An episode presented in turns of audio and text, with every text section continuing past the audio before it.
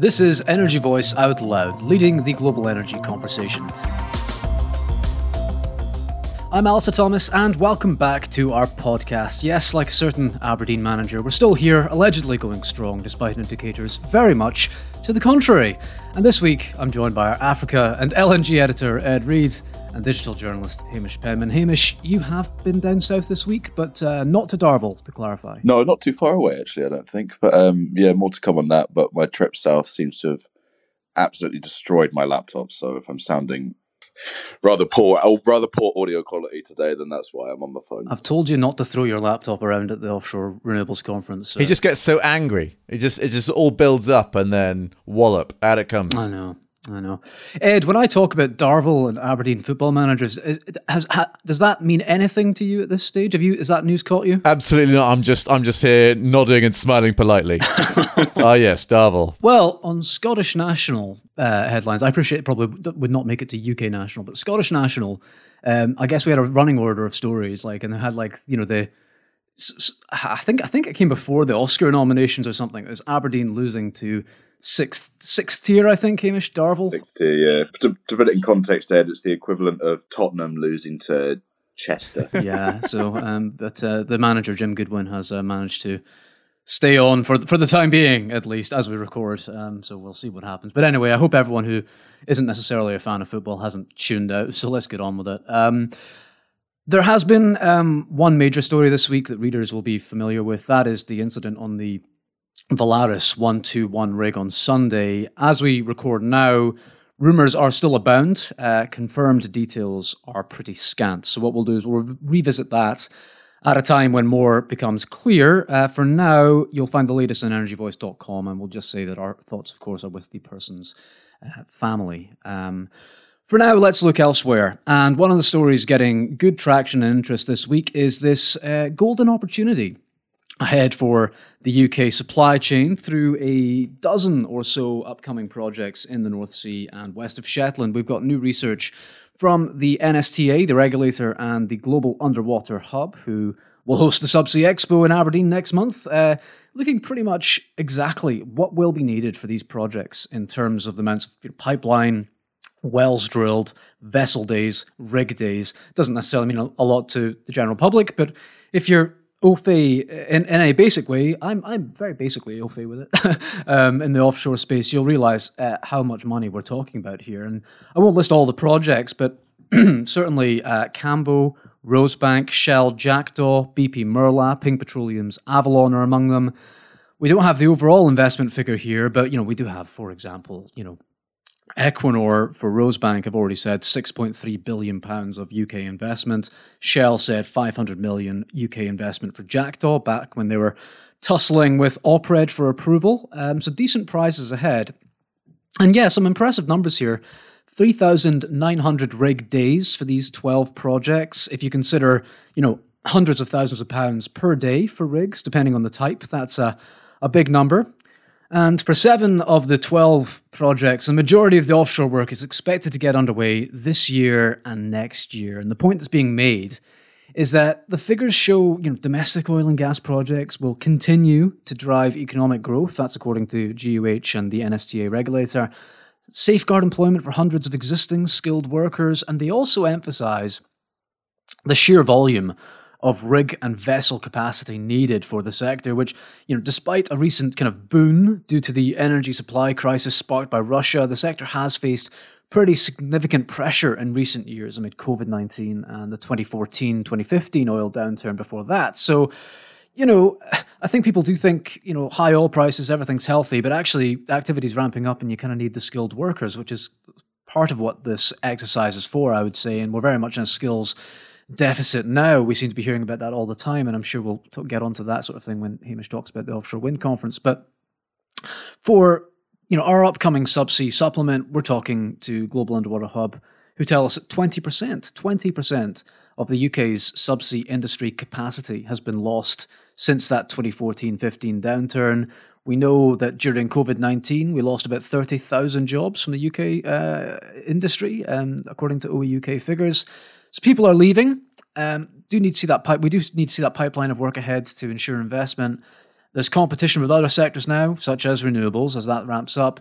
And what's not necessarily making life easier is the messaging from political parties, I expect. So I, I guess having these, you know, we, we as I say, we've had a lot of interest in this particular story, and it's just kind of recapping a, a, a degree of what we know about these projects coming up. Um, but perhaps a positive sign on what has been pretty stormy weather for the North Sea recently. And um, what do you guys make of all that? It all seemed pretty buoyant. I mean, was there much kind of acknowledgement of the, the potential impacts of the windfall tax on all of these projects? I know they're quite big spend, which probably actually makes them even more attractive than, than they would be. It's the the small spend um, fields that are probably going to suffer, as as Alex Kemp told us recently. But I mean, it, it seems like there's lots of buoyant predictions, but there's that constant uncertainty that the industry is battling at the moment, which I think is the perhaps the, the spectre that looms behind all of these things. Yeah, no, yeah, it's a, it's it's absolutely the right point. I mean, so I, I, I guess for the majority of the projects, they said seven out of twelve offshore work, the big spend is going to be this year and next year. So another way of saying that might be before the next general election where uh, an impending Labour government uh, comes in. Uh, so, no, they didn't directly address the windfall tax stuff. And yeah, for the projects that are a bit further down the line than that, um, yeah, I guess we'll see. Um, that certainly it would be naive to suggest there couldn't be any impact on them due to the levy. Uh, for those that don't know, as things stand under the Conservative government, the energy profits levy has an investment incentive for new projects, um, and the and you know if the Conservatives won the next general election, there's no reason to think that would change. However, Labour are polling 20 points ahead. Um, and uh, when, if and when they come into power, they've not been ambiguous here. The, the intention is to get rid of the, the giveaway, in quotes, or, uh, yeah, as relates to the windfall tax. They intend to hike that tax as well. And yeah, uh, the very real risk of uh, an impact on projects. But for the time being, at least, um, yeah, you'd think the seven projects which are likely to get underway this year, 2024, they should be pretty safe. You'd have thought, knock on wood. Um, so yeah, that's great. But yeah, no, t- I mean, Hamish, that was quite an interesting line you mentioned about Alex Kemp. Tell us a bit more about what he was saying about all this. Yes, we're actually it was a chat I had with him more in relation to the to the Scottish energy strategy and their presumption against um, oil and gas exploration. But we're kind of looking to get to the salient point of if there's no more exploration, what reserves remain and what reserves would be economically viable to pull out? And he was very much kind of rather than the energy strategy, it's the uncertainty around oil and gas prices because they'll be using far longer term projections, which will be well below what we've seen trading in the last year, year and a half. Um, and the uncertainty around the windfall tax, especially because they've already, UK government already pushed back the date on that once there's a real fear that they're going to do so again. So he made the point that that uncertainty is really going to hamper companies' um, willingness to invest in, in smaller fields. Now, those smaller fields make up the vast majority of the reserves that are left in the North Sea, and even those that might be recovered under licensing. It's very unlikely there will be any big finds. They're going to be these small, probably tiebacks to other uh, installations, which actually means that there will be relatively um, friendly, uh, well, friendly to the environment as well, and relatively cheap to do. But there's about 300, he says, that that might that might well just get abandoned now because companies aren't going to be willing to take that risk in them um, and his modelling or modelling carried out by Aberdeen Uni. And I think there's talk we might be able to get to see that at some point soon. That suggests that these are just going to be are going to be left where they are and, and untapped. Indeed, yeah. Uh, well, I think we'll we'll park that there. Thanks, Hamish. Um, and next, we'll stick with offshore, but we'll move to renewables, and we'll hear the latest from the Offshore Wind Conference in Glasgow. Energy Voice investigates and reports on what matters in global energy, helping sector leaders understand the geopolitical and economic factors underpinning current events and giving them a view on what's coming over the horizon. Each year, 3.4 million professionals use Energy Voice as a trusted source of breaking news and insight. Subscribers to Energy Voice receive unlimited access to the Energy Voice website, including premium content, free and discounted special reports and additional content, free access to the Energy Voice Live app featuring a personalized feed, and priority access to Energy Voice events. For a 30 day free trial subscription to the Energy Voice website and app, visit energyvoice.com slash subscriptions. Join the global energy conversation with Energy Voice. Hamish, uh, you love wind, as we always say at Energy Voice Towers, and I understand you've been in a room with other people that also uh, love wind. Uh, some some big names and, and lots of different issues at the Renewables Scottish Renewables Conference. Yeah, lots of heavy metal fans in Glasgow over the last couple of days. there you go, you can have that one for free. But yeah, the Scottish Renewables uh, Offshore Wind Conference, uh, second time I've been to it now. I was there last year actually. It's a good event. Nice to see some familiar faces, catch up with people that you've only emailed before or chatted to over the phone. So it was good from that that point of view, of course. But yeah, some interesting speakers there as well. A lot of sessions to be getting round. I was fairly burnt out come three o'clock on on Thursday, but no, there was a lot of very interesting discussions had. I think first it's just it's really funny going to these types of conferences and then going to oil and gas conferences. Just the juxtaposition between the the kind of rhetoric of these wind conferences are so upbeat and so optimistic, almost a kind of a sickly degree at, at sometimes, and then you've got will probably go to Subsea Expo where there'll be a almost like a, a sheepish apology level of apology from oil and gas companies, yeah. and we are changing. So that's the first point to note. But it was um yeah, lots of lots of upbeat predictions and and rallying cries and the like. But the keynote was from uh, Nicola Sturgeon. Uh, it was actually on Burns night as well, so her speech riffed on that a lot. There was, oh, of course, Burns references course, to the environment, and I think she described it at one point as a prophet. Um, so that was quite the uh, the endorsement. Um, but she also went on, yeah, spoke a lot about the opportunity for wind, what government demands or expects from the sector, not repeating the mistakes of the past in terms of farming out work overseas. Just um, and she also gave quite a good update on the Acorn um, carbon capture and storage project, uh, saying that she's cautiously optimistic of good progress, um, and an update is expected on that in the next couple of months. Whether that cautious optimism is purely because the, it's part of the reserve cluster and it would stand to reason that it will be moving forward, or she has heard information that would um, concrete information that would suggest that it will be moving forward is uh, is not clear. But yeah, she, and she, she kind of highlighted the need for the importance of Acorn, especially after Aberdeen missed out on the Green Freeport bids, um, which came out recently. Um, just while we're on that carbon capture piece, there's a certain user on Twitter who keeps comparing carbon capture and storage to the final solution. What the hell? Just just stop, all right? You're just making yourself look silly. What an absolute prick. Yeah, there are many, many reasons to be slightly um, dubious or questioning of carbon capture and storage, but but aligning it to genocide is not one. It just makes you sound like a crank. So didn't realize that was happening, but we'll be blocking him. Yeah, and most carbon capture stories we post actually, so that's why it's caught my eye. What a prick. Yeah, but then after that, we were, or I was lucky enough to have all of I think it was two minutes with um with Sturgeon as a one on one. She was very very packed, and it was literally two minutes. And then she had to run into a car, so good of her to stop. But yeah, I'll just make a signpost to a piece that I think will be coming out on Monday, where she addresses some of the criticism of her energy strategy. So keep mm. an hmm. eye out for that. Enticing. Yeah. Uh, some other not- notable bits from the conference. Joanne Allday from Port of Cromarty Firth. This is obviously particularly chipper because they were one of the winners of the Green Freeports. Delivered a rousing speech um, in defence of the Highlands. She was asked, "Will you find it difficult to attract skills um, because you are particularly remote?" She said, "No, I don't think so. We're not remote. Uh, we've got the fastest growing city in the UK and plenty of jobs, beautiful countryside, and there's a chance to reverse the multi generational exodus of, of skills and young people from the Highlands. So that was quite a, an inspirational and yeah, upbeat line from it. Um, others on the second day, Alan McCaskill from Kincardine Wind Farm, he's was pretty kind of frank about the problems that they've had there. One turbine's had to be towed out for repairs. Another one um, also needs to be repaired. And I did notice there was only, or one of them wasn't spinning on my way down on the train, so that explains that. Um, and then, yeah, a very good Intog session with a number of good speakers, um, particularly good line um, from Flotations, Alexander Quayle, who there is this subsidy basically included as part of the EPL um, subsidy for electrification.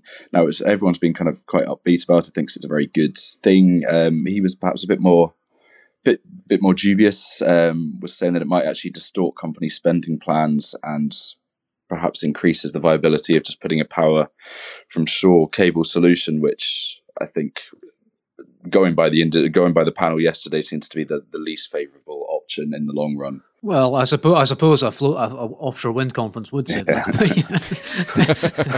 you've seen you've seen right through them. That's, yeah, I mean that's that's odd, isn't it? Because I mean the the that part of the EPL it, it is a subsidy to the oil and gas industry to. Uh, yeah, but I, I guess yeah, the, there was not, I think the legislation it just talks about decarbonizing oil and gas projects. There isn't anything there about, as far as I know, anything specifically talking about which option you'd need to go for you know, i.e., you know, the government has floating wind targets. I don't think there's anything there saying you need to go for floating wind to do it. Um, I think it's just decarbonising more broadly. And yeah, I mean, if you look at Norway and if you look at what's been done to date in electrification, yeah, power from shore is the is the more traditional method, uh, obviously, because floating wind is is not yet commercial. So yeah, interesting. Yeah, and that's largely, I think, the case. He was specifically pointing to platforms that um, probably will be decommissioned in the late 2030s, and that it would be uh, wrong for the taxpayer to subsidize companies to put down a power from shore cable for platforms that are then going to be ripped out relatively soon. Um, whereas if you actually put a floating wind solution, at least then the wind can be repurposed and fed into the national grid. So there is a, a longer term benefit for for the taxpayer from that, rather than just for the oil companies. Yeah, and used for hydrogen, right? Yeah, so there's all kinds of things. Yeah, exactly, and, and and that as well. And I suppose there's no reason that said floating wind farms can then be hooked up to other platforms as well if that was was um, feasible. That Intog panel was particularly good. It was really packed out as well. There was clearly a lot of lot of interest in it. Um, it was one of the busiest of the of the entire two days.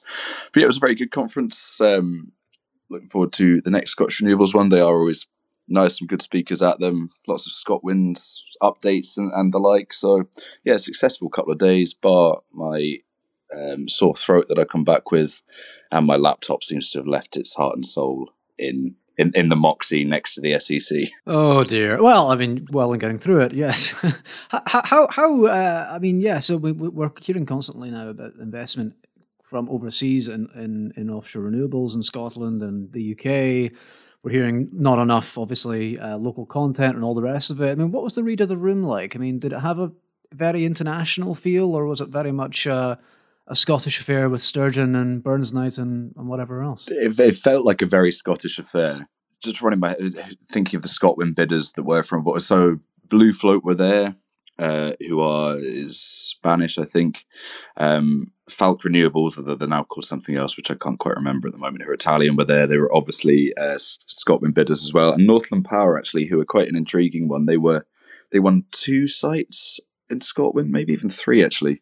To check that, but they nobody had really heard of them before. They were the real wild card in the whole process. They're a Canadian company, um, and they gave a good update on their kind of projects as well. So it'd be nice to try and pin them down for a chat at some point because they're not not a company I think that most well I certainly don't know a great deal about, and I think they were the, probably the ones that raised the most eyebrows in Scotland. But yeah, no, it was a very much a a Scottish focus, and you know all of those things about work going overseas and stuff. There's all that that kind of I suppose rhetoric at these things of no, that's not going to happen this time. Now, whether or not that turns out to be the case, we will reconvene in 10 years and, and, and see. Indeed, indeed. Okay. Uh, well, thanks, uh, Hamish. Uh, next up, it's, it's, another man who's been at a conference recently. I don't know whether he'll regale of his, of his stories of Equatorial Guinea and uh, the drinks reception or not. But uh, next up, it's, uh, it's Ed Reed and a charm offensive in North Africa from the Italians.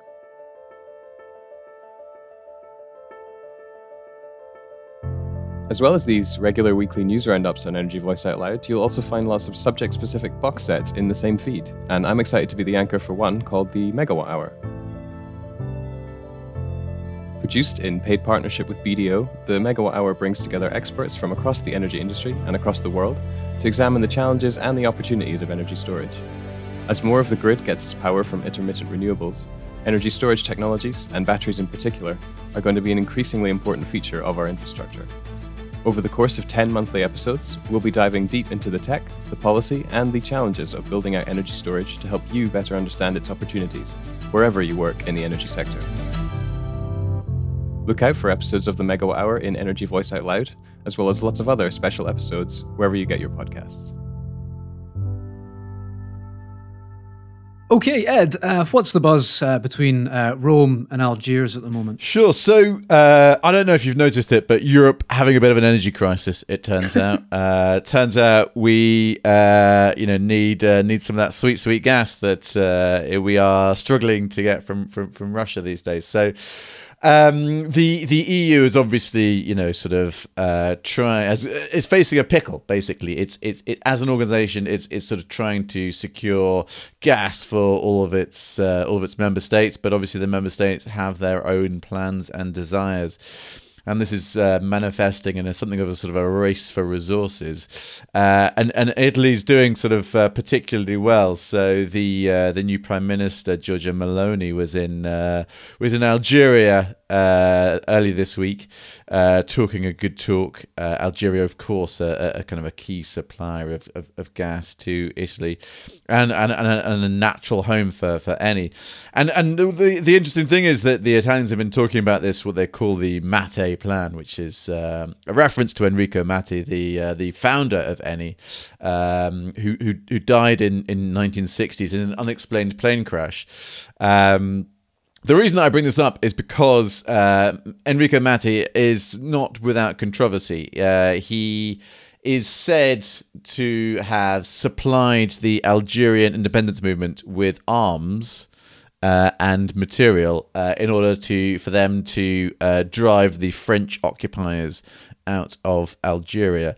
So um, there is a sort of uh, there's, there's, this is clearly a sort of a was clearly a, a sort of a, an excellent strategic move for Italy. They really sort of secured uh, those natural resources from Algeria, but obviously there is that sense where um, it's a sort of a zero sum game. I think was is the impression that I get from the from the Mattei plan is if if Italy is winning, then uh, then maybe France isn't, and, and Spain certainly isn't.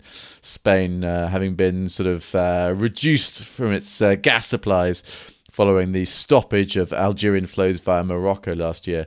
So Italy, big plans uh, and, and more to come. I think um, the uh, there's there's been a lot of talk this week about uh, a new uh, multi-billion-dollar investment uh, from Eni in Libya uh, for an offshore gas project, which could uh, feed into the Greenstream pipeline, which also runs into Italy.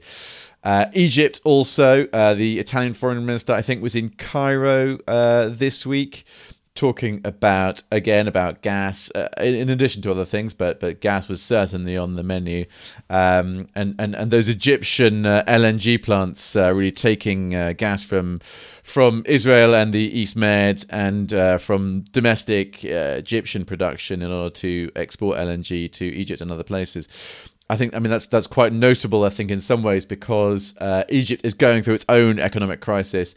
Inflation is sky high, um, and the government has essentially told uh, local businesses, local power producers, to turn down production in order to save gas for export. So I think there's a there's a number of uh, quite sort of political moves there which brings in both sort of European questions and, and, and, conflicts, but also some some local issues. I think, you know, obviously that point when um, a country such as Egypt starts saying, you know that they can't uh, they can't run their own factories uh, and obviously the economic problems that that's going to bring in order to export gas obviously makes sense on a sort of a fiscal financial uh, basis but there's obviously going to be a sort of a real economic challenge domestically and i think you know we uh, it's only been uh, it was slightly over 10 years since the arab spring so i think the the, the idea that uh, that you know the, that north africa is safe from political turmoil is one that should maybe be viewed with some caution. So yeah, there's a, there's a few balls in the air, but uh, Italy is certainly keen to uh, to, to push for more, and uh, North Africa seems uh, eager to uh, play its part. Yeah. So uh,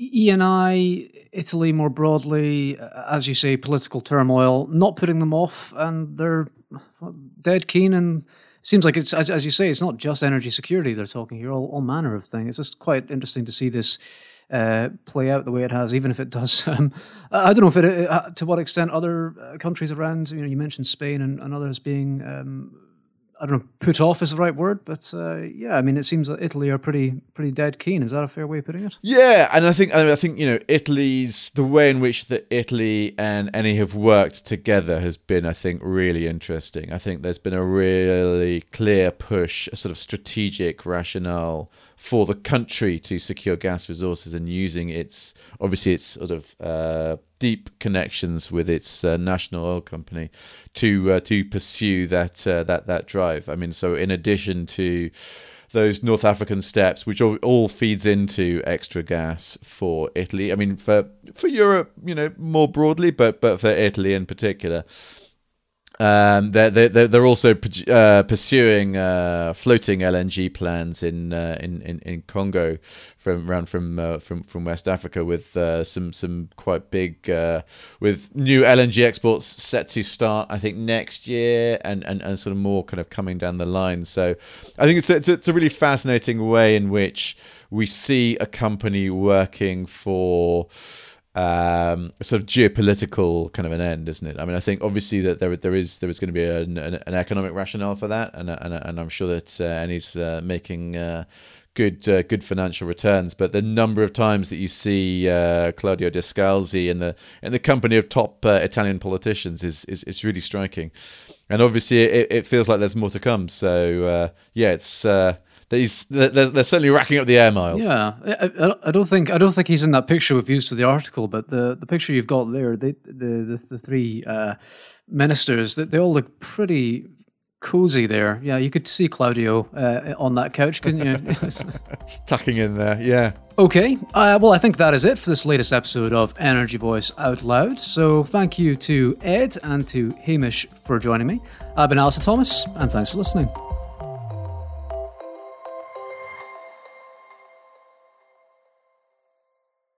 Out Loud is the podcast from Energy Voice, leading the global energy conversation. Bookmark and subscribe to energyvoice.com, sign up to our newsletter, and follow us on LinkedIn and Twitter for expert analysis and insight right across the energy sector. Subscribe to Out Loud on Apple Podcasts, Spotify, Google Podcasts, or wherever you get your podcasts, and please do encourage colleagues and friends to listen to Out Loud too. If you've enjoyed it, leaving a rating or review, especially on Apple Podcasts, helps others discover it too. Thank you.